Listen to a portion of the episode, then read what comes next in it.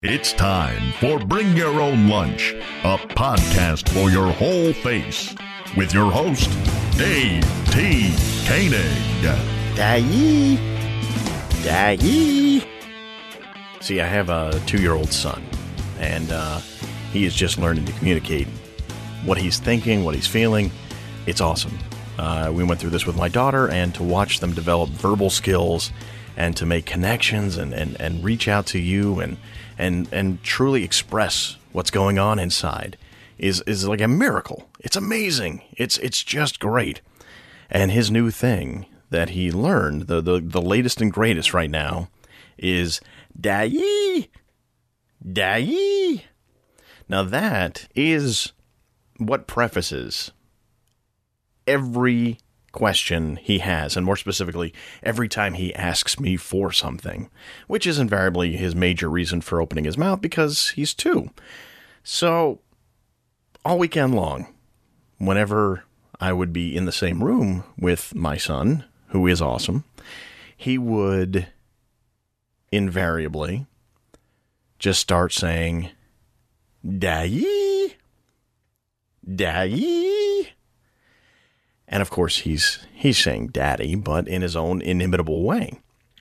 I guess not inimitable because I just imitated it. So he'll go "daddy," and I'll say "yes." You want a cracker? Daddy? Yes, yes. What is it? Cookie.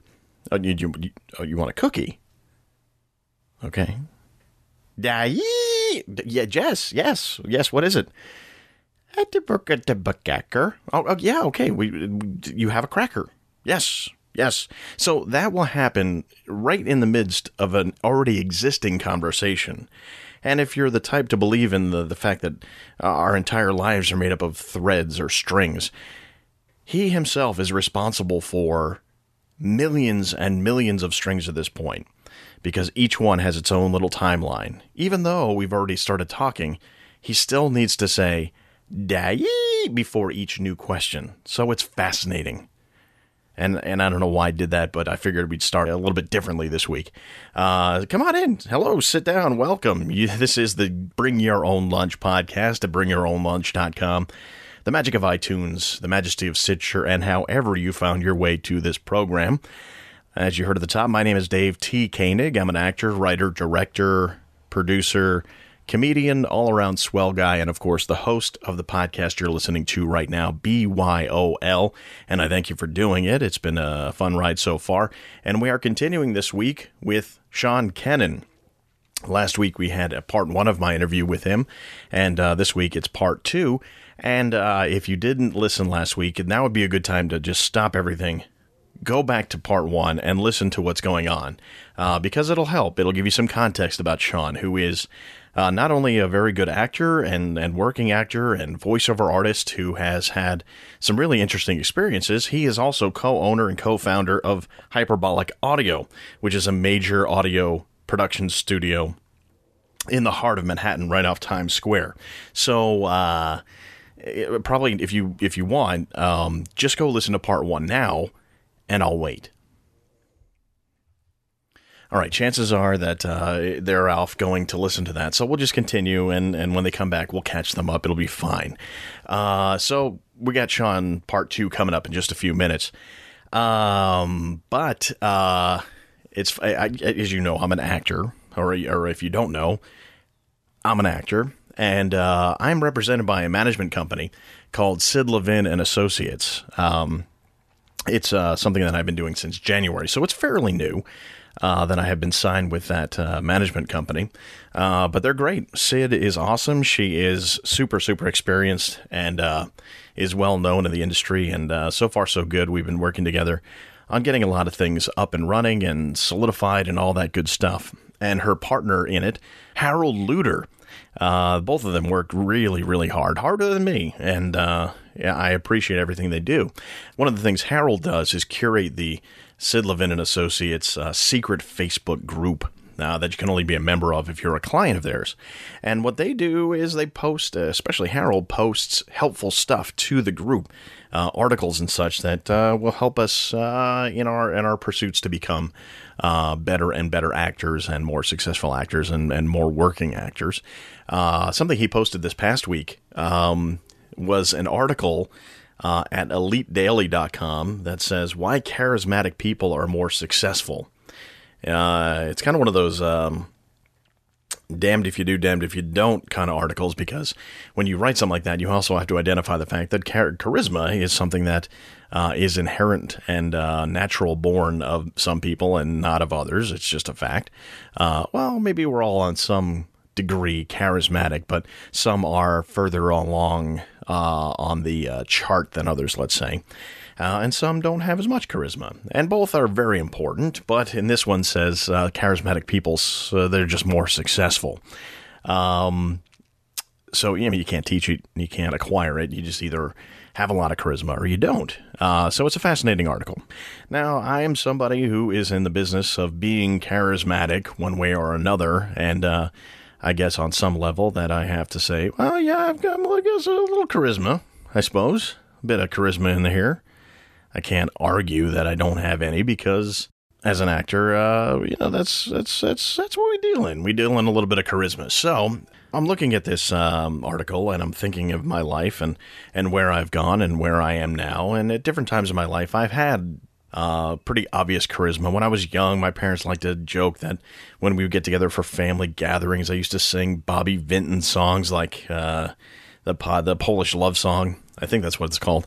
Uh, and and I was very big with adults, but with kids my own age for a long time, I was sort of a little standoffish, a little shy, a little uh, unsure of myself.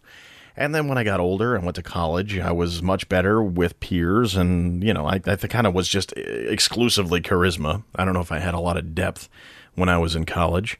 Um, and I tried to just sort of use that charisma to get myself into a lot of different uh, situations. Uh, and I'm not talking, yeah, I'm talking not personally, uh, professionally. I should make that very clear. Like uh, getting an internship at NBC, I think that was just based on charisma alone and the ability of or the uh, the desire to say, okay, you know, I'm just going to get myself in there. They're going to want you. They're they're going to want me as an intern. Of course they are. And uh, that's how I kind of floated along. One thing I tried to get was a job with a radio station on Long Island called KJOY. And if you're from Long Island, that probably is familiar to you, as is their mascot, the duck. Now, the duck, Lucky the Duck, I think it was called, uh, was uh, pretty much their marketing vehicle. If you saw KJOY, you saw the call letters KJOY, even though it's on the East Coast, and it was a W something other, WKJY, I think. Uh, and the duck was right there with it. So you knew the duck, you knew the call letters, you knew KJOY. And I was looking on the uh, job board at school at Hofstra University, and I saw that uh, they were looking for somebody to portray Lucky the Duck for radio promotions. And I was like, well, you know, that's something I could do because why? Because I got charisma. So I applied for the job and I got an interview. And when I got there, I think the reality of playing a duck for a radio station hit me. And suddenly, all the charisma that I thought I brought into the room left me. And the person who interviewed me was a woman named Donna Vaughn, or is a name woman named Donna Vaughn. And uh, incidentally, when I went on to work for WALK on Long Island, she came on as news director after I was already working there. And I don't think we ever had a conversation uh, to confirm the fact that this this actually happened, that we both remember it, but I know I do. So I went into uh, the uh, studios of WKJY, KJOY, to meet with Donna Vaughn, who was the promotions manager at the time. And her job was to find the new Lucky Duck. So she sat me down, and I'm, of course, wearing a shirt and tie and jacket to be Lucky Duck, who is a costumed character who would not be wearing a shirt, tie, and jacket underneath the Lucky Duck costume. Presumably so. So I sat down there and she started talking. She started letting me know everything that's supposed to happen.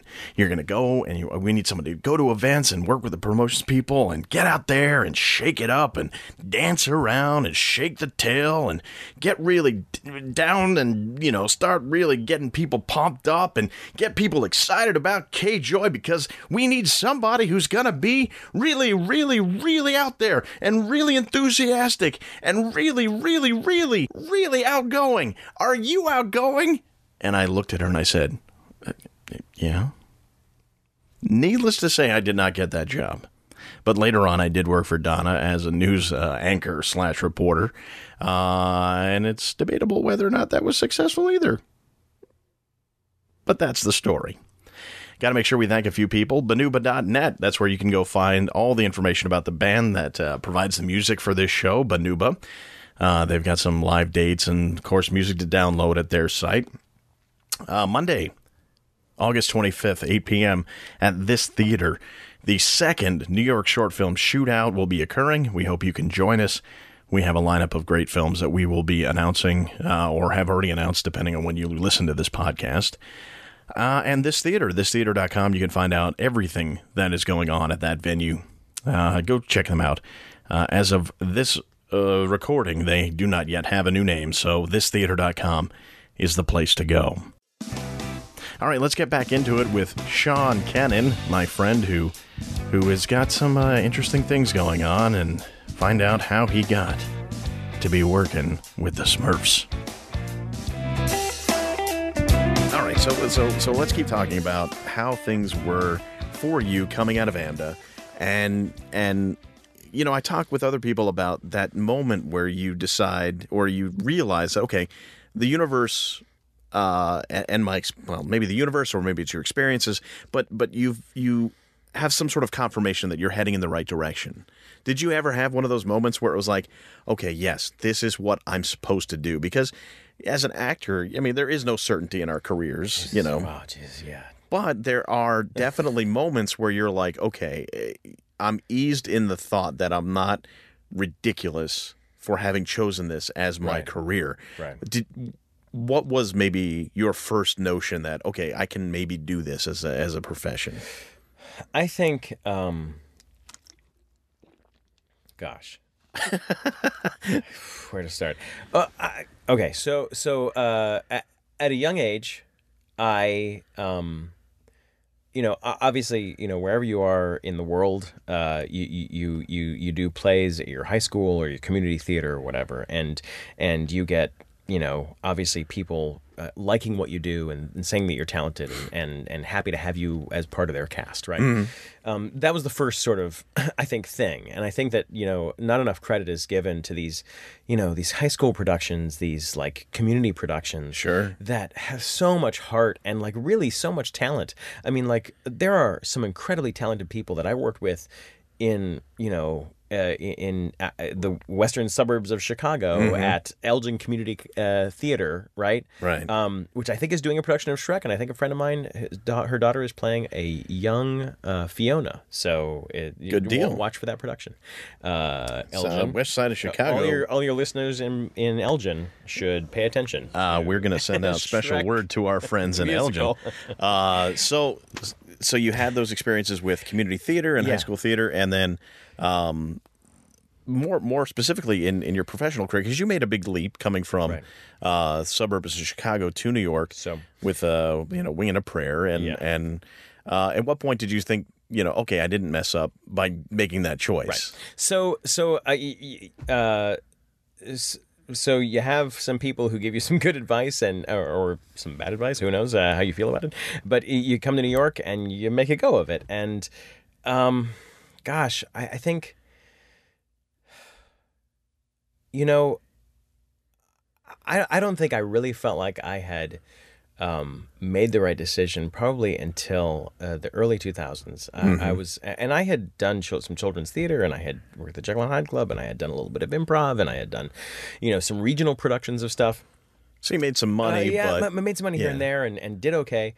But um, I think I had a great agent, a couple of great agents actually, um, when I first started in voiceover. Mm-hmm. Weirdly enough, um, I had started this studio Uh, my business partner was represented, uh, and I wasn't. And Okay. he he had he had actually already done a MTV series. He had uh, his name was Julian uh, Rebolledo, and he was the dad. Uh, he was Jake Morgendorffer on Daria.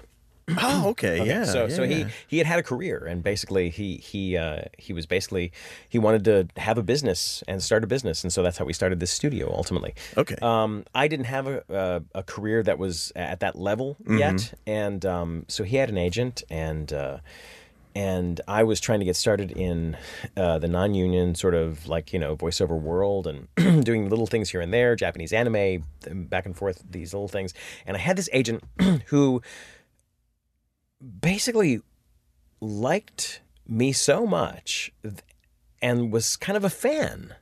Uh, that's Um, great. You know, uh, you need this. Uh, I mean, Who who uh, was this by the way? uh, this? Her, her name was Brooke Barnett. Okay. and I think she's an agent out in L.A. now. okay. Um, she and and, and Michelle Bianculi uh, were were my agents uh, uh, early on. Where, where were and- they? Because I, I know them be, because of uh, their work at Innovative. Right. Yes. So so so they they were at RC and Associates. uh, Okay. where I ended up uh, initially, and they kind of basically said we're gonna we're gonna work with this guy. Uh, we like him, and he works a lot in the in the sort of non-union world, and he's kind of like you know he's doing stuff, and and uh, Brooke and Michelle would call me, and they would say, "Okay, so do you do a Billy Crystal?" And I was like, "I don't know," and they're like, "Well, you're gonna call this phone number in about two hours, and you're gonna do your best Billy Crystal." Wow. and then I booked like I booked this. I booked this job as Billy Crystal on, this uh, short-lived, uh, you know, animated series Which- on, on E. Uh, it was called Starveillance, Okay. and I think it's available on iTunes. actually. Oh, oh, like surveillance, but starveillance. It's called Star I think I remember that. and it was and it was these, uh, and I worked with some really talented people. I mean, man, there's some talented voice actors out there, um, uh, and and they um, they would do a they would it was it was like a it was like a uh, a talk show not a talk show. It was like it was based on like rumors. It was based on like you know uh, uh you know the buzz about whatever celebrity you know. And it was kind of topical but unfortunately because it's animated it would happen six months after the actual topical Oh, thing happened. And so unfortunately yeah. it kind of like fell flat and it ended up not going anywhere. But some incredibly talented people and it was such a smart show. Um and uh and so I did that Mm-hmm. uh and and you know these agents believed in me. And it's like that's what you need in this business is you need Yeah. somebody i mean uh, initially first off you need to believe in yourself. You absolutely have got to have this idea oh my god i can do this. I can really really do this. And obviously not be lying to yourself too but also like just to have a belief right? Uh, like Right. a, a belief that extends to the fact that you're also training yourself you're also learning what you can as often as you can you're doing and you're doing it as often as you can do it. Sure. and and so they became and and when when they got on board and they started saying hey can you do this voice? Can you try this? Can you do this? Um all of a sudden there was this epiphany there was this moment when i when i thought back when i was like five or six years old and i remembered like working for hours on like goofy or like or on Mickey Mouse or on Kermit the Frog as Yeah, a kid, yeah. and like trying to get these voices down and trying to do these like you know, these these voices that I loved as a kid, Right. and and being able to like you know get really close or get, Yeah. or do them you Close know enough, yeah. exactly and it was one of those things where I was like oh my god I've been prepping this for this my entire life Isn't it the best? and these people have seen that and all of a sudden now we've met and now I'm moving forward and so my first stuff was like you know animated Im, you know imitating other actors like you know uh, doing voices doing accents doing doing those things that I think a lot of act, voice actors in New York want to try and do and I was lucky enough to kind of do right out of the gate and so uh, you know I started doing that kind of stuff uh, first in a weird way and that sort of got you, like got you to cut your teeth and and Yeah. got you some momentum, which is what you really also need. You know, you need somebody who's maybe a champion for you, Yeah, and start opening doors, and then you need some momentum, and then things can happen. exactly So, what was the timeline between when you finished at AMDA uh, and you and you met with uh, Brooke and oh or gosh, and and Michelle, it was Michelle. it was like two. I mean, I, I finished at AMDA, and I did children's theater, and I did improv, and I did the Jekyll and Hyde Club, and that was it for many many years. And then I went, and then I left New York. And, Uh-huh. I, and I went and did uh, regional theater down in Texas, um, down in Fort Worth, and then I decided, oh, I wanted to go to Juilliard. Oh, Uh, I was I was like I was like uh, obviously I'm not as good an actor as I need to be, and I want to go to Juilliard. That's the place where you learn to be a really incredible actor. Right? yeah. Why? Why? Why? Why Fort Worth? Uh, so, so, so my family lived in Fort Worth. Oh, okay. So, right. so, so my family lived in Fort Worth, and I was had no money, and, and I had Ah, run out of cash, and I was like needed to move out of Manhattan very quickly, and I, and I was, so I was like, okay, I'm gonna go work with my family and do some regional theater in Fort Worth, and so I did that, Casa Manana Theater down in Fort Worth, Uh-huh. and um, and then decided I wanted to go to Juilliard, and I auditioned for Juilliard, and they were like, you're 28, why do you want to come to Juilliard? And, Yeah. um, I was like, well, I, I feel they're like, and you also have some professional credits because I had done a few, a few like you know, like t- I had toured around the United States a little bit. I'd, Right. done some stuff, and and uh, and they're like, why do you, you know, with professional credits, why do you want to come to Juilliard? And I was like, well, I, I don't know, I, I. I didn't have a good answer for them. I was like, I was like, I don't know. I feel like I'm missing something. Maybe I need to learn something more about the craft. Maybe I, you know, like th- there's something that I, I want to hone. I want to improve. I want to, you know, um, and so they they rejected me, uh, and and I and then I auditioned for Mount View Conservatory in London, uh, which was down the hall from Juilliard, and a lot Was of it? Was it just like you left the Juilliard audition and just like, knocked on the door and? Wah, wah. and then, yeah, literally, it was literally like that. Really? I, I walked down the hall and I was like, uh, "Can I just stop in an audition?" And they were like, "Yeah, sure, why not?" That's And- crazy. And I and I auditioned and I ended up in their summer program. Uh, and so I, I went to their summer. And so basically, living with my parents back in in Texas for like you know a year. Uh-huh. Um, I ended up going to a summer program in London and then moving back to New York, and that was basically 2000. I moved back to New York uh, the week before 2000 flipped over from 1999. Wow. And I never looked back. And and you know What was different? What was different uh, between the t- first time you tried to come here? Yeah. I mean, obviously you were you were more wise and more experienced, and but but but what um, what was it that said to you, okay, go back to New York? And and even though you had left New York, you said like, okay, I'm I'm ready to come back because it was a summer program, right? yeah, yeah, And uh, I'm, I'm guessing it was, must have been pretty intense. yeah. yeah. Um, but you but you decided, okay, I'm going back to New York and I'm going to make it stick. What Yeah. what was it?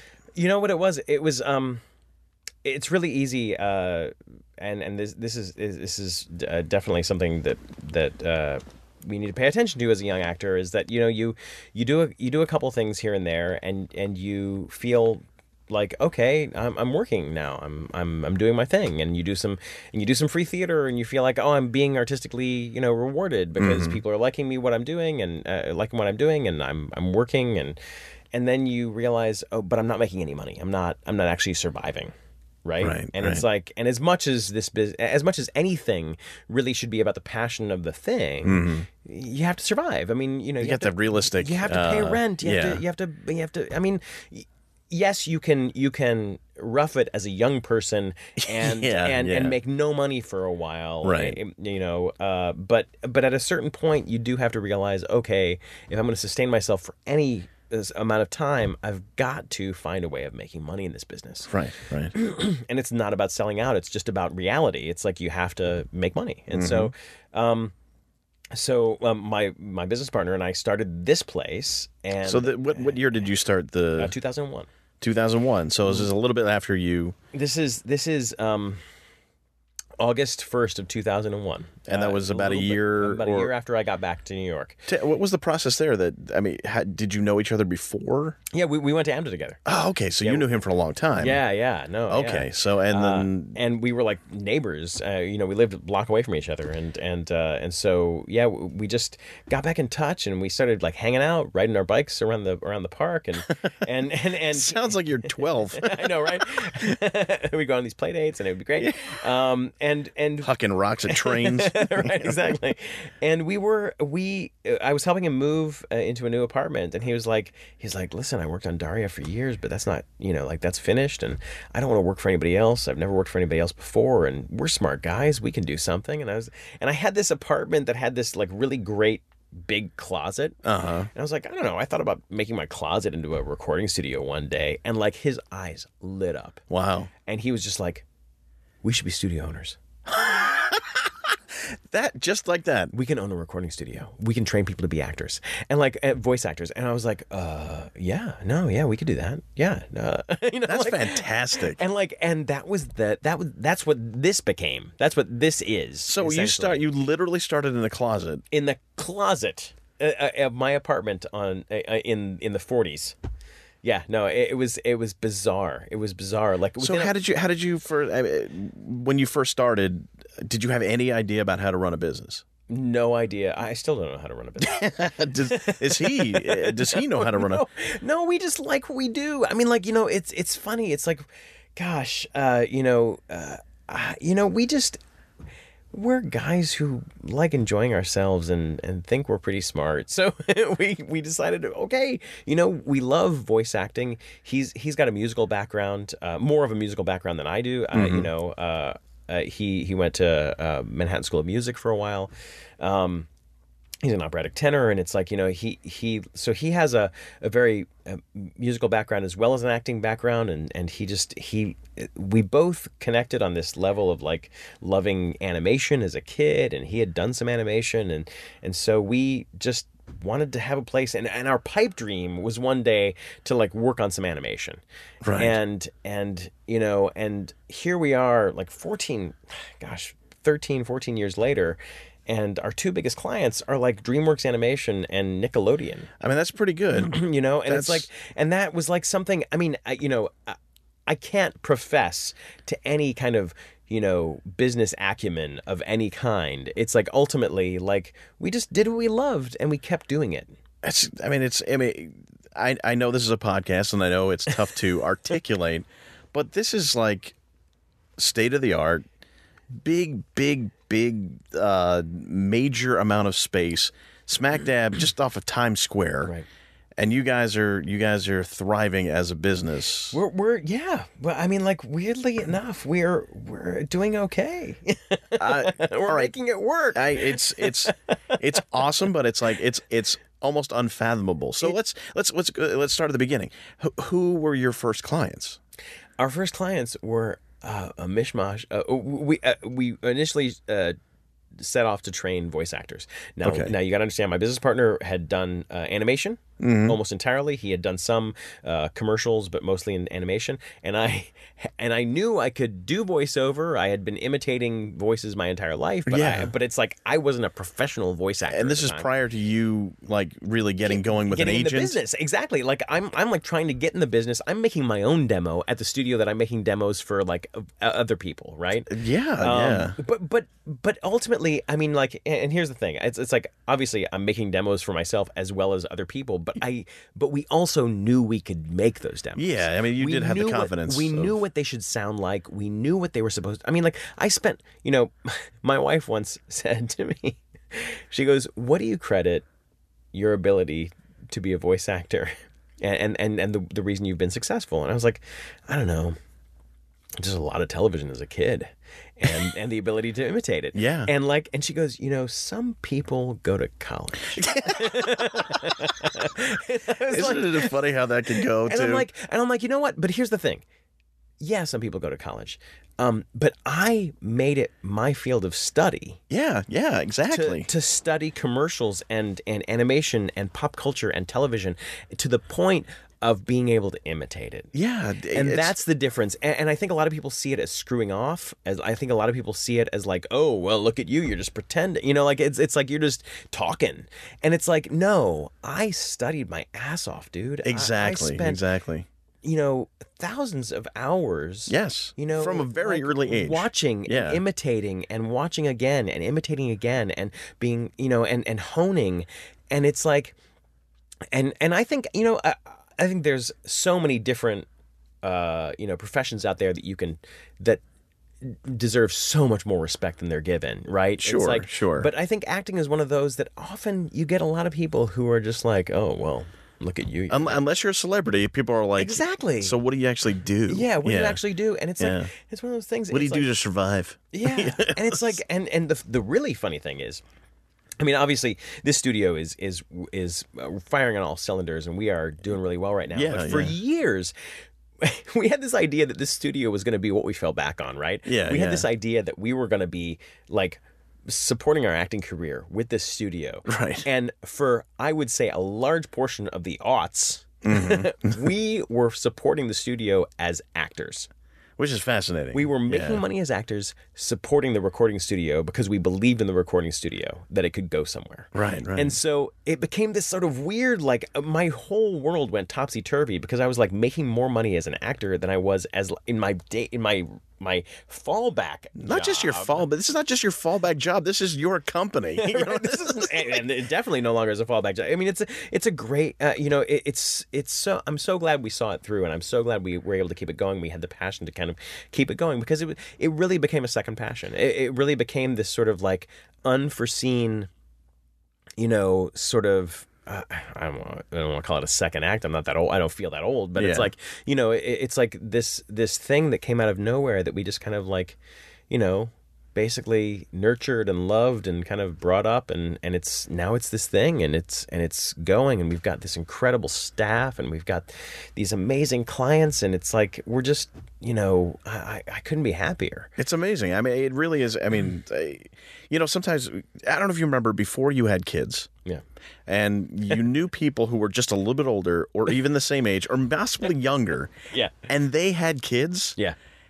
I don't know about you, but when I met people like that, or I interact with people like that, I'm like, how did how, how did that how does it uh, what do you how I. I, I'm four. You know, it's like, you know, like I've, like, I still feel for. Yeah, Uh, yeah, I- but but you, I'm, I'm looking around. I'm like, you.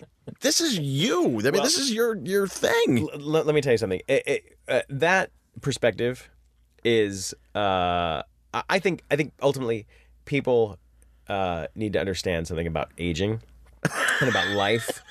And uh, I, I, there was there was uh, an engineer that we had, a fantastically talented engineer. Her name is Janine Gunther. She now works at a studio in Miami, um, but she was a very young, sort of like intern engineer for us uh, early on. And I remember uh, around the time that she turned, I think twenty five, I turned thirty five, and she goes and she goes, "What does that feel like?" Oh God. I mean, right? Like, like one of those classic like young person things. And I'm like, you know, fuck you. I, I'm like, I feel like you do, except it just aches a tiny bit more.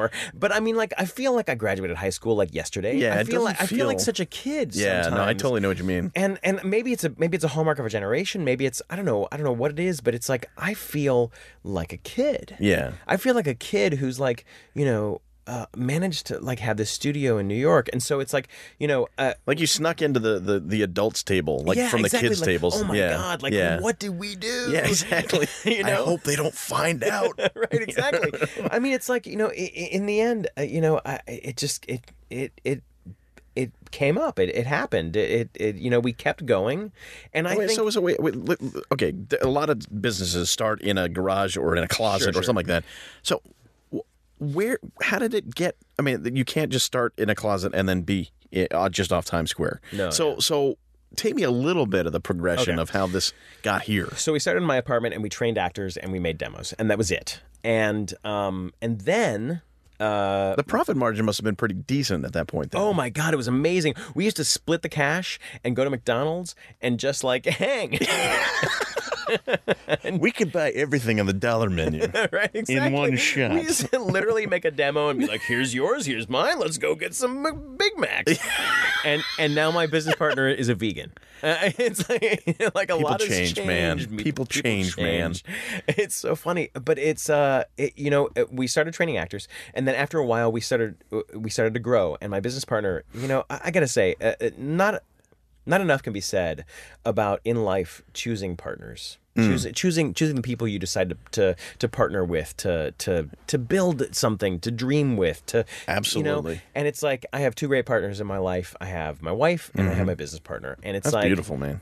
it is. It is incredible, and it's like, you know, uh, I, off this offhanded comment, carrying a sofa down some stairs, we've built this thing, and it's like, you know, along the way, I've had some ideas. He's had some ideas, but it, there, we've always had this passion behind it, of like just keeping going and and and going forward and reinventing ourselves. And so we initially started. Uh, um, we initially started training actors and and making demos, and then we started uh, doing classes, and then we and then we realized, okay, at a certain point, not every actor is going to keep going after they make a demo, so we have a client base that eventually just like you know stops. Yeah, it's a lot of uh, it's it's tough to have renewable business or, or repeat business. Right. I'm guessing exactly, Yeah. exactly. So so then we were like, okay, so how are we gonna you know how are we gonna build a client base that keeps coming back to us? Well, can we get into production? We know nothing about production. What can we do? It's like eh, eh, so so we're like, well, how do we get to learn about production? So we start asking advice. I mean, it really just comes down to asking people who do know. Mm-hmm. Uh, you know, anything in life can be done if you like find the people who have the knowledge and like really teach yourself. Mm-hmm. Right? I- I Like- think- like, yeah, I agree. Really start to like really open your mind to being like, okay, well, I can learn that. That's a person. I'm a person. We're both human beings. They have a brain. I have a brain. We can learn this. And I more often than not, people kind of like the idea of someone coming to them and asking them for info on something. so giving. Yeah. Especially when you like show them the respect of like you're obviously good at what you do. I would love to learn to be good at what you, what I want to do, which is what you want to do. Uh, let's can you teach me? Yeah. People are really open to that. Right. Um, and and so and so ultimately, you know, we gradually grew and kept going. And at times, you know, when when I was like down and like, oh, we should just stop. You know, Julian would be like, no, we're gonna go forward. We're gonna make ourselves this. And and then like he'd be like, oh, should we just stop? And I'm like, no, I think we can pull through. And Wow, it's great. like it's it's one of those things. And that's what I say. That's why I say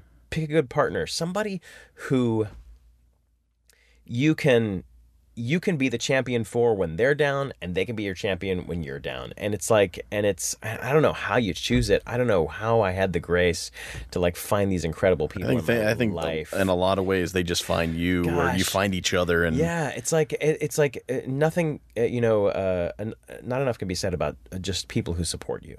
And and if you and if you're not surrounded by people who support you find some other people Yeah. you know? It's like and and find people that you support too I mean, it, Mm-hmm. that's what it comes down to. Is that like you know, if if you're a giving person and what you're giving isn't being given back, you know, find some people who, when you give to them, they give back. You know, it's like that's what it comes down to. I think that's solid life advice for sure. Yeah. yeah. but I think I think it's I think it's tough. I, I think that there there are a lot of relationships out there where like you know one person gives you know eighty percent or ninety percent, and the other person you know doesn't do anything, and it's like it's tough. Yeah. it's tough recognizing that. I think That's sometimes. true. I mean, well, that's how guys like Dr. Phil stay in business. Exactly, Um, exactly. All right, so so you guys have have got this thriving business, but it hasn't stopped you from having your own acting career. So they're able to act in tandem.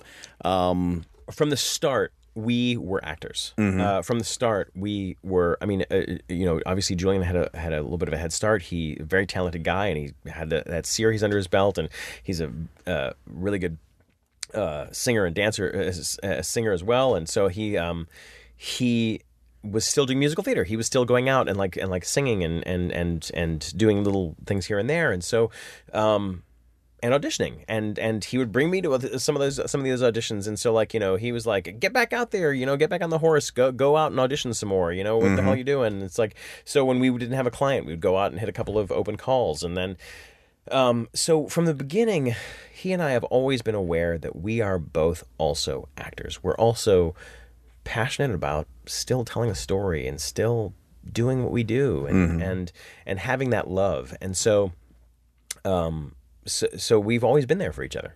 You know, uh, he would go away and do regional theater, or go away for a weekend and and and do. For a while, he was working with this company that did this fantastic thing. It's called Three Waiters. They would they would go to. Um, and do these corporate events where like you know he would sing eh, he was an operatic tenor so he would like sing these like you know incredible it's like three tenors but like three waiters and so was, like, Okay, yeah. everybody thought they were like maitre d's or waiters And then they break at into a function song. and they break into a song and they do this incredible show that's and, cool. you know so he'd go away and like do these things for a weekend and like i would just be manning the studio and then like you know i would go away and work on smurfs for three months and he'd be manning the studio and it's Right. like it became this thing where like you know we and and weirdly enough we were just able as much as we were able to be there for each other when when uh, times were difficult and one person was like kind of down but the other person was up it's like eh, we also happened to kind of be around when one person had a job and the other person didn't you know it's like so Right. it, it became a really cool thing and we have amazing wives i mean like that's That, uh, yeah. that's the other thing is that like you know so many businesses i think I mean, acting is your own business, and this was very much our own business. And it's like, so many businesses go under because like people you know don't have a partner who's like willing to stick through the really tough part of the Yeah. business Yeah. and i mean you know it's like Yeah, we- one's got to give. So we've had in those yeah, cases, yeah, we've had really supportive we've had really supportive home lives you know it's like which is a huge help. I know? mean, that's yeah, and and so and so you know that helped us as well, uh, and and and made both stronger. The studio's stronger because our home lives helped support that, and our home lives are stronger because you know gradually we've made been able to be successful in as actors and as as a recording studio. Well, that's tremendous. So let's talk about a little bit of your successful stuff. You said the S word, so I'm gonna have Oh, to. I'm gonna have to talk about it. Okay, okay. Let's talk about the Smurfs. I'm gonna have some brie. Have some, have some brie and, and enjoy. And I want, to. I want. How did you get involved in the Smurfs project? Okay. This- the first Smurfs movie. So, talking. so uh, another agent who, after Michelle and Brooke left uh, RCRE, um, uh, I, I had another agent there who he and I just hit it off. His name's Ed Lewis. Um, he's no longer an agent; he's a casting director now. Um, and he, again, I really lucked out. Uh, I've had these agents who became uh, a a fan who, who became a, a supporter who became somebody who's like hey you got to listen to this guy he's great at this you know like uh, or or if you need that he can do this you know that kind of a thing and it's like and I just lucked out. I mean, Ed Lewis was a casting director, then became an agent, and now he's a casting director again. But when he was an agent at RCRE, he got me this uh, this audition. Uh, it was an improv audition. You go and you are pretending to be Smurfs. um, and and because on the set you're going to play all the Smurfs, and they want to they want to have an animation actor who can do a lot of different voices, but who isn't afraid to improv with uh, like Neil Patrick Harris and Hank Azaria. and that's the gig. and that's the gig. Yeah. And so I went to an audition, and I auditioned, and I was like, n- I was so nervous. Well, it's a pretty it's a pretty big thing to walk into a room knowing that that's what the ultimate job will end up being. I mean, it, oh my god. a lot of times when we go to auditions, it's like, yeah, you- you're going to read two lines in this one scene. You're not even sure who you're going to be in the scene with. Uh, so the, the the stakes tend to be a little bit lower. Right, right, right. right. This probably sounds. I mean, that sounds like it's about as high as you can get. and and it wasn't even. I mean, I, I will say after the fact, it wasn't that intimidating. Uh, being opposite uh, because they're incredibly cool and amazingly giving performers and so supportive of everybody on That's the set. that's awesome. Um, but like the most intimidating part was uh, when they made me improvise with myself.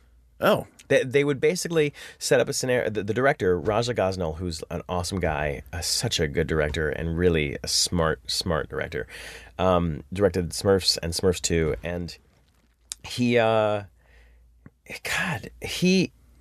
So, so, so I went to a couple of auditions. He was there for the second one. Um, and on the first day on the set, he had me, aud- he had me improvising an, a scene that wasn't written. It was just a camera pan past a, um, a window, and he's like, "Okay, so Grouchy and Brainy and uh, you know, I can't remember the other two Smurfs that were there. They're all on the uh, they're all on the on on the windowsill, and they are worried about Papa, and so there's no dialogue for this. So just come up with something. Okay, action. so And, just like- and just to clarify, because because I'm, I'm sure if nobody actually like knows this process, they they animated Smurfs after the fact. Yeah. but you have people who are real people in real sets.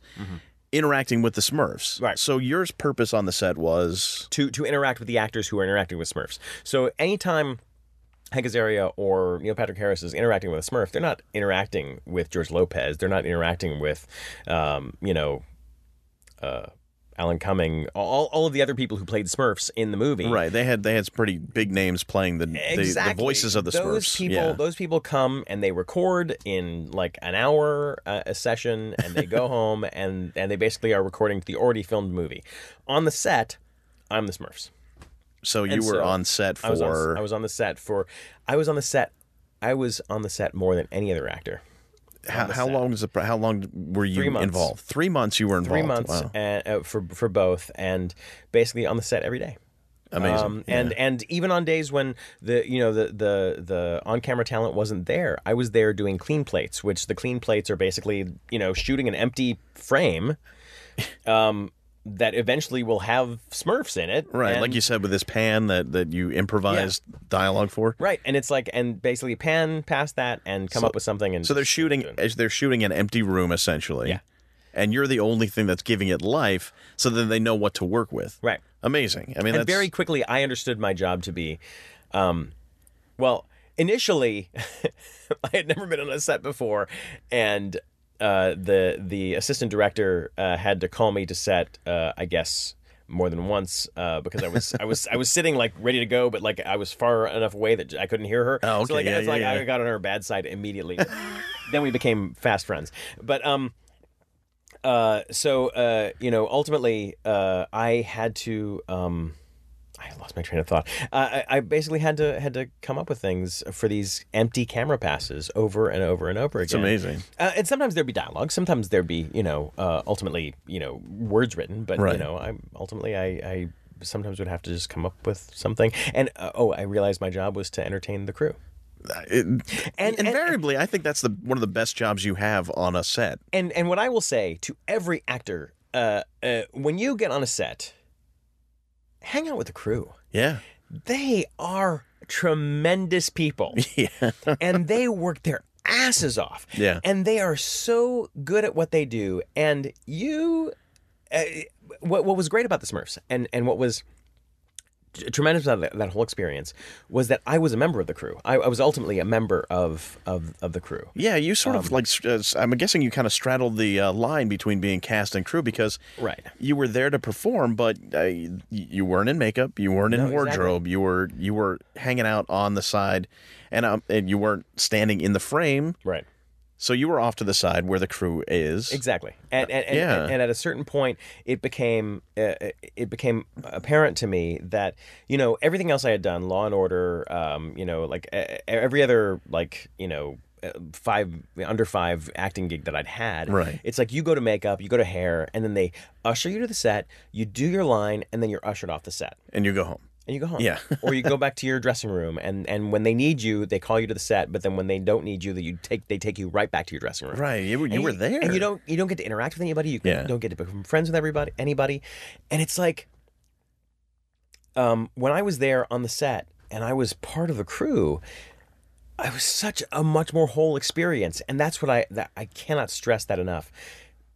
Uh, being part of the whole experience is absolutely essential. Yeah, knowing what it's like to you know because they're like doing so many technical things trying to get the shot trying to light the shot trying to you know set up the frame trying to you know i mean uh, decorate the set uh, everything Yeah. is it's such a technical world. Mm-hmm.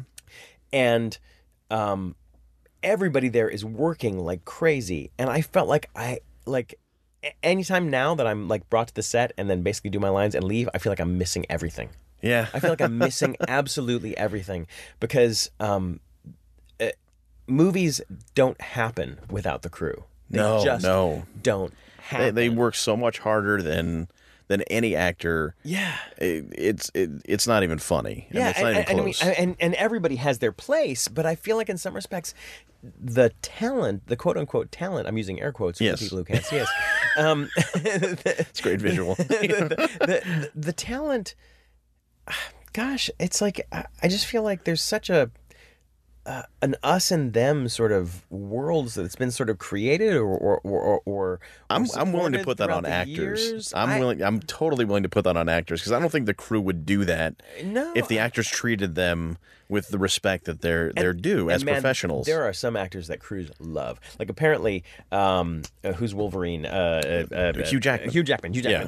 Apparently, Hugh Jackman is a crew favorite. They love I believe that, Hugh Jackman yeah. because he's just like he like because he really hangs out with the crew. Like, he gets it. He eats with them. Like Yeah, you know, yeah. that's a that's a big thing. I will say, like you know, that's a big thing. It's like you know, you have this huge tent and this huge like lunch break, and everybody goes and everybody's there. But a lot of times, like you know, and they may have other projects and they may have things that they're doing and you know whatever. But it's like uh, a lot of actors don't eat with the crew.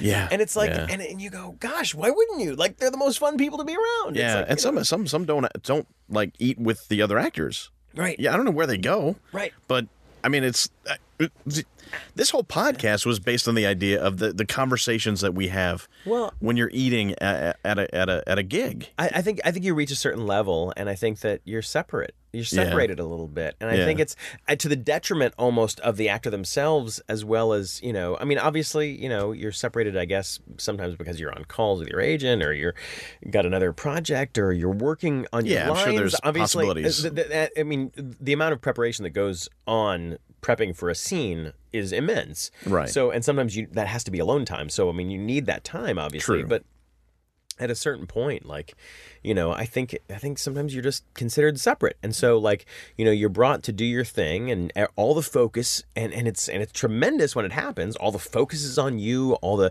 everybody's looking at you the lights are on you the camera's pointed at you and it's incredible it's this rush. But you know like it's such such a short moment. Yeah, it's Yeah. such a short It goes part. fast. We talk about the waiting, right? It's like I mean, you spend an entire day, and that's like literally seconds. Oh, you're you're what you can minutes. consider the the work that you're getting paid to do. I mean, we all know that we get paid for the times we're not working. Right. Like when we actually get a job, that's we do that for free. If, Right. you know, th- they pay us to not work. Exactly. And, Yeah. and that's not nothing. I mean, like, you know, spending your day going out and hustling for work Yeah, yeah. and hitting the street and hitting the pavement and going out and going to, you know, TV auditions or film auditions or, you know, commercial auditions or whatever, that's not nothing. And it, and it's, and, for, and, you know, it's funny. I think a lot of people, because a paradigm of looking for a job, most people don't get paid to look for a job. Right, right. And most people don't look for a job nearly as often as we do. Right. Yeah. And it's like, and we don't technically get paid for looking for a job, but we get paid to to craft what we do and to and, and to and to you know ultimately you know take all of that experience and put it in those few minutes or those few seconds Yes. right Yeah. and so in some respects we're paid to to take everything that is us and it is is what we are and and and put it into that into those few minutes and and encapsulate it and just like you know you know what is it distill it down right Yes, yes. um, and and so I think you know a lot of people because the paradigm is you know you go to school and you go and you get your job and then you you're just working your job and you get paid for the hour you know that you're the hours that you're working and you work Yes. forty hours a week and you know I think that there's obviously going to be a lot of comparison of well I work 40 hours a week and you just did this for you know 20 minutes and you know but, yeah. yeah but, but it's you like can't look at it that but way. But I'm not yeah. doing it for 20 minutes. I'm preparing. I'm Yeah. reading this and I'm and I'm you know it's like I'm I'm memorizing it and then I'm you know deciding how I'm going to say it or deciding what from my life experience is going to make me you know like is going to bring me to this moment and it's like Yeah. And I think that you know I think that you know a lot of people see it as as playing pretend. You know? and I understand. I understand get it, but there's that. There's a there's an old story about Picasso that I love, uh, where he's sitting at a cafe in wherever, uh, in France, I suppose, and someone comes up and goes, "Will you draw me a picture?" He goes, "Sure." Scribbles something on a on a napkin, hands it to them, and says, "Well, before he hands it to me, he says that'll be one million dollars."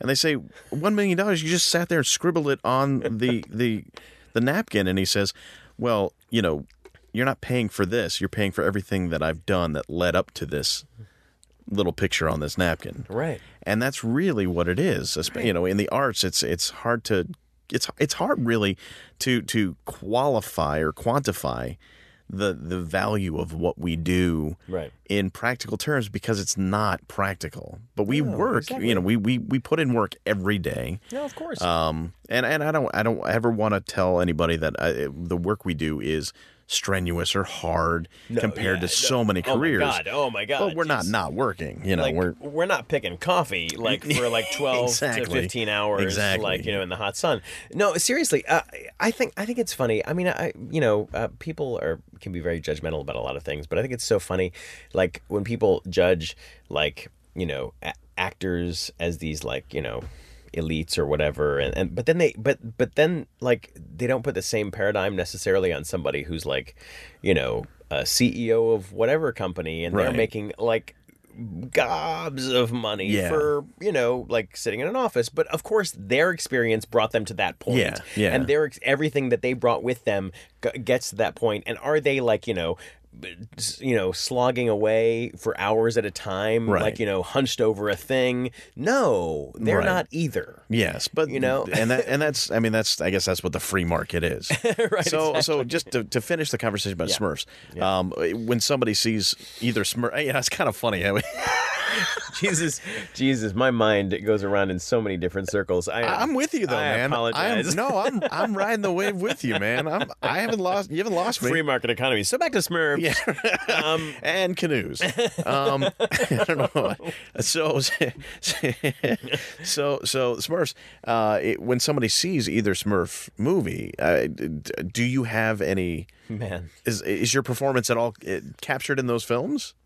Okay, so uh, here's a piece of advice as an actor.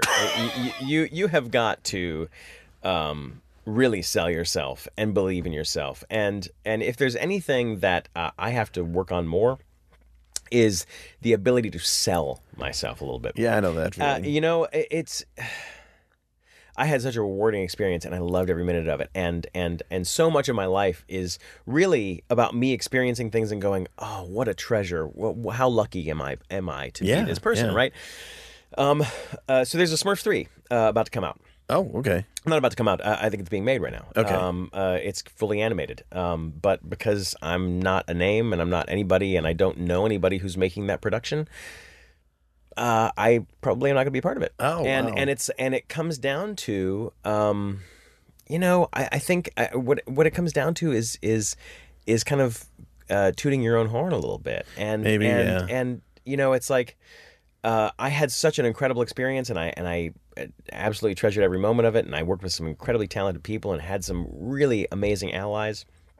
Uh, working on the Smurfs one and Smurfs two, um, I'm I'm in a brief portion of Smurfs one as just a guy on the street. Oh, okay. So you Uh, you uh, they basically wrote a wrote a part for me. They really enjoyed what I did. So Oh, that's awesome. Like, oh, I'm just gonna we're just gonna throw you this character that we came up with on this street. that And does so that I- does show how they felt about you. yeah, it was I amazing, and uh, and, and interact interact with Gargamel. In the second movie, there was no like on camera part, but I Mm-hmm. got a, I got a couple of like small, just small like announcery sort of like I, I play a French announcer at one point. Cool, I, yeah. You know, most of my lines in the second movie are actually French, which is weird.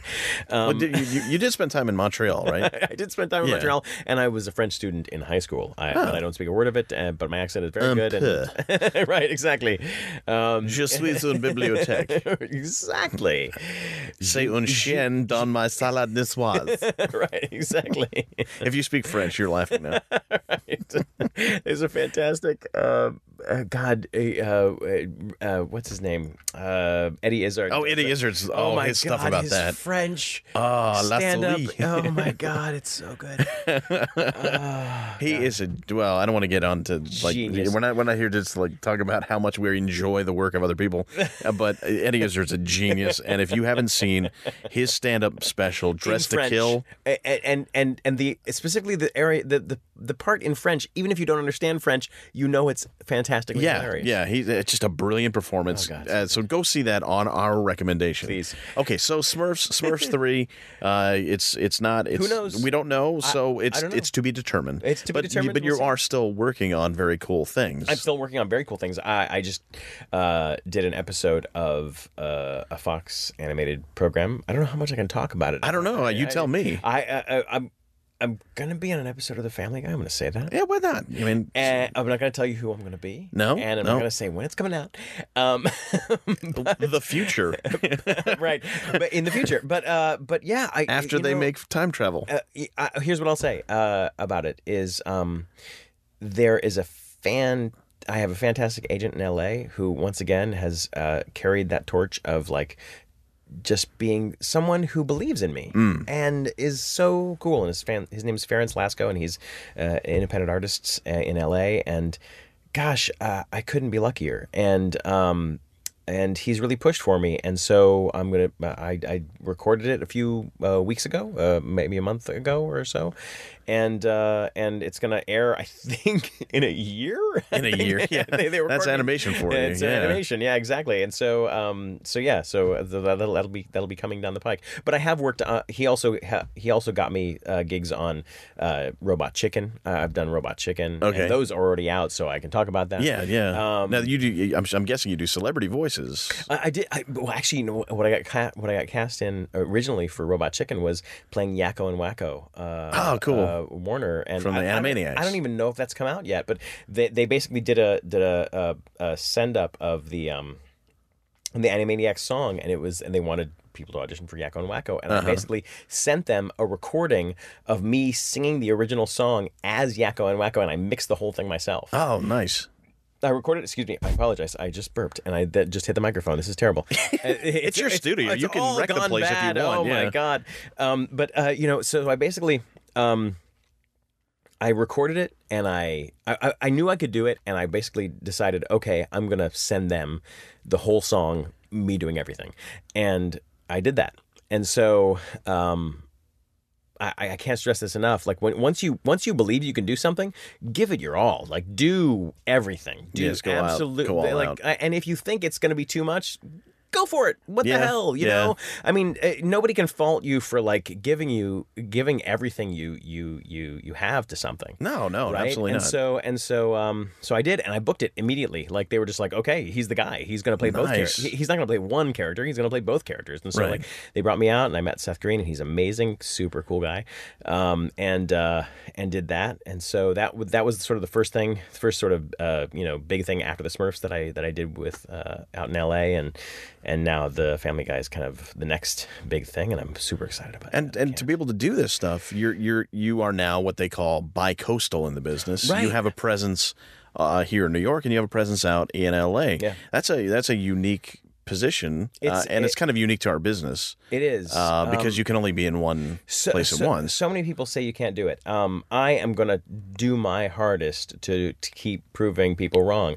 Um, I ended up not at RCRE uh, and Associates anymore. Um, You had to in New change York, I- agents. I, I ended up changing agencies because um, you know I ended up.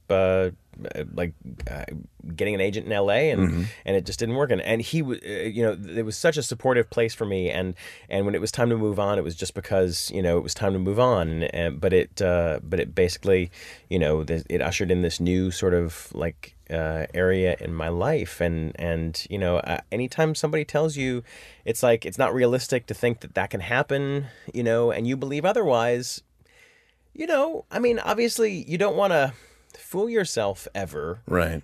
but there there is a lot to be said for believing that you can do something that when other people tell you you can't. Yeah, I think it does inspire. I mean, if you're if you have the right, uh, you know, if it's in your DNA, I think you're gonna uh, react to that sort of thing with a little bit more energy than if they just left alone. Yeah, no, Yeah. exactly. I mean, like you know, there obviously everybody's got to be somewhat realistic in in life. Sure, right? sure. Uh, I mean, I would love to ha- own a hoverboard, but Right, it's just right. not going to happen.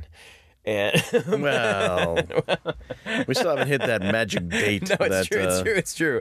But uh, but you know, the Future. But for me, in in the end, it's like you know, obviously you want to be realistic, but there is a lot to be said for belief in yourself and belief in what you can do, and just and just going, you know what, we can do it. I can do it. Um, and and I'm gonna keep going until I do. Mm-hmm. And you know, I mean, here I am, still going, and uh, on both coasts. on both coasts. Yeah. and, and it's and I'm gonna keep going as long as I can. And you know, uh, I, I, it, there's there's a couple of great things that I've read. One was uh, Steve Martin's uh, Born Standing Up, which is an outstanding book, Uh-huh. and that that's a testament to um, watching what you do and improving upon it all the time, and just keeping going. Right? Hmm. Yeah. Uh, it, it- I mean, it, it's it's a big theme in that book. I don't know if you've read it. It's such a good book. No, no, but I, I, his just- career is a pretty good testament Just- to that idea. just keep doing what you love and and improving anytime you can. Like anytime Sure. you can learn something new, do it. I'm reading a book right now called Tune In, and it's about the Beatles. And um, and it's it's astounding how often the book talks about what crap they are, right? As as a group, yeah, the- how the- often that's a theme in the book, like how awful they are. like earlier, earlier, early on, we're Oh, talking oh, about. oh, okay, all right. I was like- I mean, like we're talking about when they're like, like early teenagers and they're just the Quarrymen Okay, and like yeah, the Beatles right. and they're just getting started. And like how Best years, Yeah, and- right and- and, and how often they like look at themselves and go we were awful Yeah, right? yeah. but it's like but they were just like but they were like we knew we could be amazing. Yeah, yeah, you know? It's and this idea that like you know and eh, they weren't necessarily lying to themselves. At the time were they amazing? Not yet. But they were like we're gonna keep they were consciously aware that they had something. improving Yeah, and until we get there because we're just determined. And and they just kept going. And it's like and and the amount of hours that they played i mean like li- listening uh, uh reading this book and listening to this book because i'm also doing the audiobook Uh-huh. um just the amount of hours that they played like just uh, nonstop as a band. Like performing and just learning something new and and doing it again and then learning something new again and doing it again it that is kind of life uh, Yeah, but it's yeah, also I- this I- business I, I do agree that I think that that at this stage, because we're of similar age, you know, you get to that certain point, you start to understand that whole idea of the ten thousand hours. Yeah. you do anything for my ten thousand hours, and and you're going to be good at it. Yeah. yeah. I mean, but but it might take you ten thousand hours to really be qualified enough to say I'm decent at what I do. Absolutely. I mean, like anybody can have an affinity for something out of the gate, Mm-hmm. right? But and and going back to being a parent, this is the thing like that that I'm realizing is that like this idea of like convincing somebody, hey, you may have you may have the ability to to to you know. Uh, make somebody impressed about you know the drawing that you just made or, or make somebody impressed with how you sang or how you played the piano like just sitting down for the first time or, or with a couple of lessons but you've got to be able to back that up and and and when it gets hard when it starts to get difficult Yeah, is is when it starts to show how much you really love something. Right. and ha- and how much you're willing to put into it. Yeah, and and there's a lot about this business that gets hard pretty darn fast. When you come to new york it's like you, you come to new york and it's like you have a lot of like gung-ho and you're like ready to go and you're ready to like you know go out there and and kill them and just be amazing. Yep. and you know there's going to be a lot of moments where you're realizing oh i don't have any money. I can't live. I Yeah. don't have you know it's like even even even at times when it gets do? good, it's like the start and stop sometimes can be brutal. Yeah, I mean, I was just having a conversation with somebody about this today. It's like, you know, I had a couple of days this week that were slow, and I was like, oh my god, I'm never gonna work again. A couple of days, a couple of days. you know, it's like you, but Amateur. Seriously, I mean, it's like you have these moments where, like, I mean, I sat up in bed the other night and just went, I have no marketable skills. I, I s- we've all been there, man. We've all been there yesterday. Come on. I like I sat up and I don't know what spurred it on. I was just like, I, and and you have these panic attacks. You know what? But you, you can't let the panic attacks, you know, you know, eh, scare you. Yeah, you kind of just let it have to. You have to get past them quickly and then get used to on. fear. Get Yeah. man, get used to fear in life. At a certain point, you just get. it- It's almost like skinning your knee as a kid. It's just gonna happen. Yeah. it's gonna happen all over and over and over again. but you know your knee's gonna still survive, and you're gonna you know get through it. But it's like, yeah, no, you get used to fear. Jeez, So we're, we're getting to the end of, of our second uh, session together here. Uh, no, it, it's it's awesome, and and there's so many things we could talk about comment still. section, most meandering podcast ever. No, not even. I don't think it's. I don't think it's anywhere near what you think it is. Because I think there's a nice through line here, and, and that that that you have forged this sort of forked career that that that works so well hand in hand, and you've you've learned on both ends and and improved and and uh, learned and and and and thrived by just continuing to do what you do. I mean, you have to look around at what you have here at Hyperbolic and and know that that that what you have here is a, a pretty impressive business. Thank you. And for most people, that would be enough. But you also have this other career where you're you're flying out to L.A. and doing Family Guy and doing Smurfs movies and and and and Robot Chicken. And for many people, that would be not just enough, but that would be like a dream. But to be able to do both and then have a have a successful home life is is pretty amazing. It's yeah. So, as much as you think that it may be meandering, it it definitely makes sense to me. You, you know, uh, I, I yeah, it's um, it's awesome, and uh, uh, and and and I I don't say that uh, I I say that in the most thankful way possible. um, you know, I, I, I think there's this aus- there's this sense, and I don't know if uh, this is something that you feel as well. It's like, um, whenever you have a success in life, it's like uh, this idea that like, oh my God, I'm so lucky, Yeah. uh, so fortunate, and so like, uh, like just in awe of the the opportunities, the belief, the. Uh, but also, I think that there there ha- it has to be understood that there is a, a measure of um, re- realizing that thankfulness and and how lucky you are, and taking and, and taking advantage of it. Is that the word? It's like um, uh, realizing it and saying and saying thank you, and how do we go forward? Right, like uh, because I think a lot of times uh, you can get caught up in in in um, man, just uh, there's there's some crappy things that happen in life, and and it's not all enjoyable, Right. right? It's not all fun. It's uh, I mean, along the way there were, you know, some bad times and some bad people and some just you know not great things that happen um, and and uh, I think that some people have more of those than others, and I think that some people have have uh, some more difficult things to go through than others. Um, but at a certain point, if you if you can you know look up in the sky and just go, man, I I'm happy to be here. I'm thankful to be here. Um, and whatever comes next, I, I hope to be thankful for it too. You know, uh, I think that's it. I think that that's that's ultimately it. Great way to be. Uh, as we wrap up, uh, where where do people get in touch with you? Oh my gosh. Okay. Um, if, I didn't- all the questions to stump you, uh, if you want to be tremendously disappointed, you can join my Twitter feed at at Sean Kenin. at, At Sean Kenin. At Sean Kenin. I have a Twitter. Uh, I have, I think, uh, twelve followers, and um, not after today, buddy. things are going to explode. And It's and, all starting. And, I- and I think I post once a year. That's a good. That's a good rate. Okay. Um, but uh, you know, you can contact me here at the studio. Um, uh, Where do where, where Hy- do, what's oh, uh, hyperbolicaudio.com. Uh, I have a website, a terrible website called SeanKenin.com. Um, but uh, hyperbolicaudio.com is the studio. We also just uh, did our did our first uh, webisode that uh, that we wrote. Oh my God! I can't believe I haven't said a thing about that uh, yet. But it's a it's a uh, web series called Shut Up and Talk. It was the name of our original studio, and it's uh, just funny. It's a funny little thing with puppets uh, about the business of voice acting.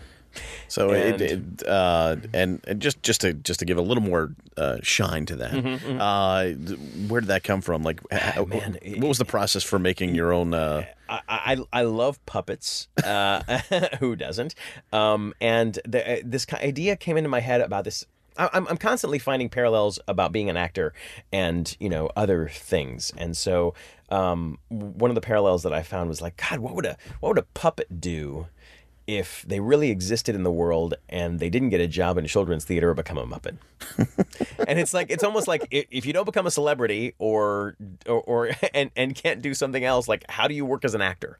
And it's like and and what i found was voiceover. And it was this idea of like oh it's this faceless thing where you can go and you can kind of be anybody. And if you can you know you can do accents you can do those you can make your voice lower or make your voice higher. Yeah, it's like you can kind of really kind of reinvent yourself in this mm-hmm. amazing way. Yeah, and uh, and so I was like, puppets, if they couldn't work as actors, well, nobody'd trust them as lawyers.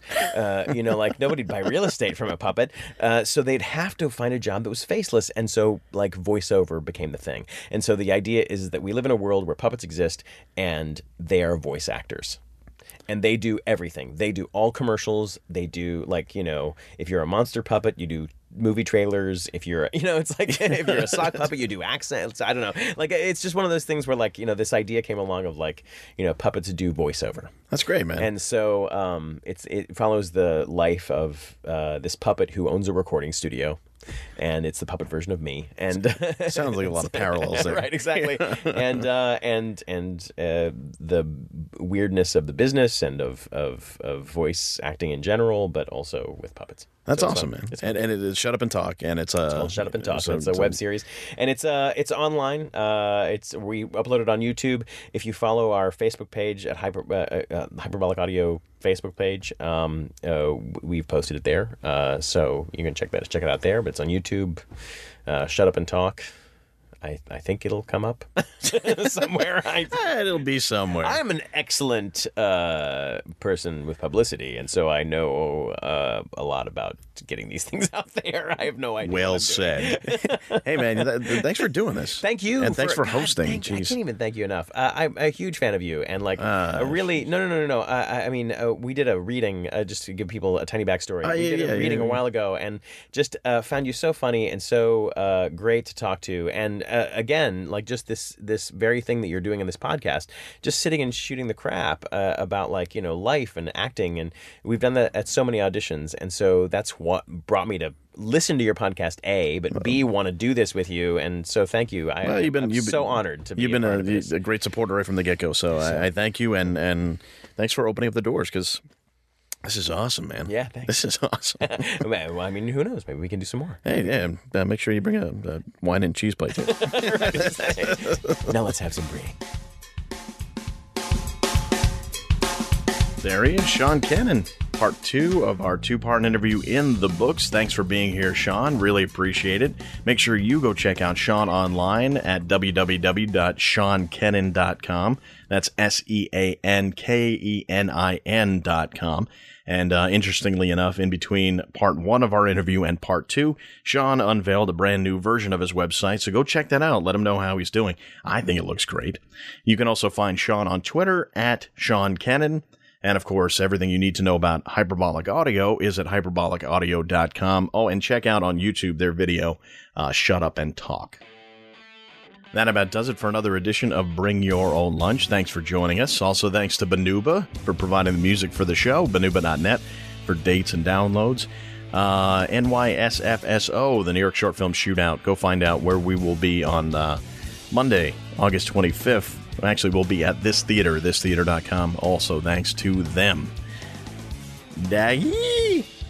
Of course, you can always find us online at bringyourownlunch.com for all the episodes and more information. Uh, find us on Facebook. Uh, you can go to facebook.com slash bring your own lunch. We're on Twitter at BYOL Podcast.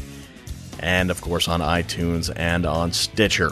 Stay tuned for the Jimmy Jack Cow Punch Hour, followed by Mansoor and the Fish. Hope you'll join us next week when we'll have another great guest. Until then, then, and for however long after, this is Dave. I'll see you next Tuesday.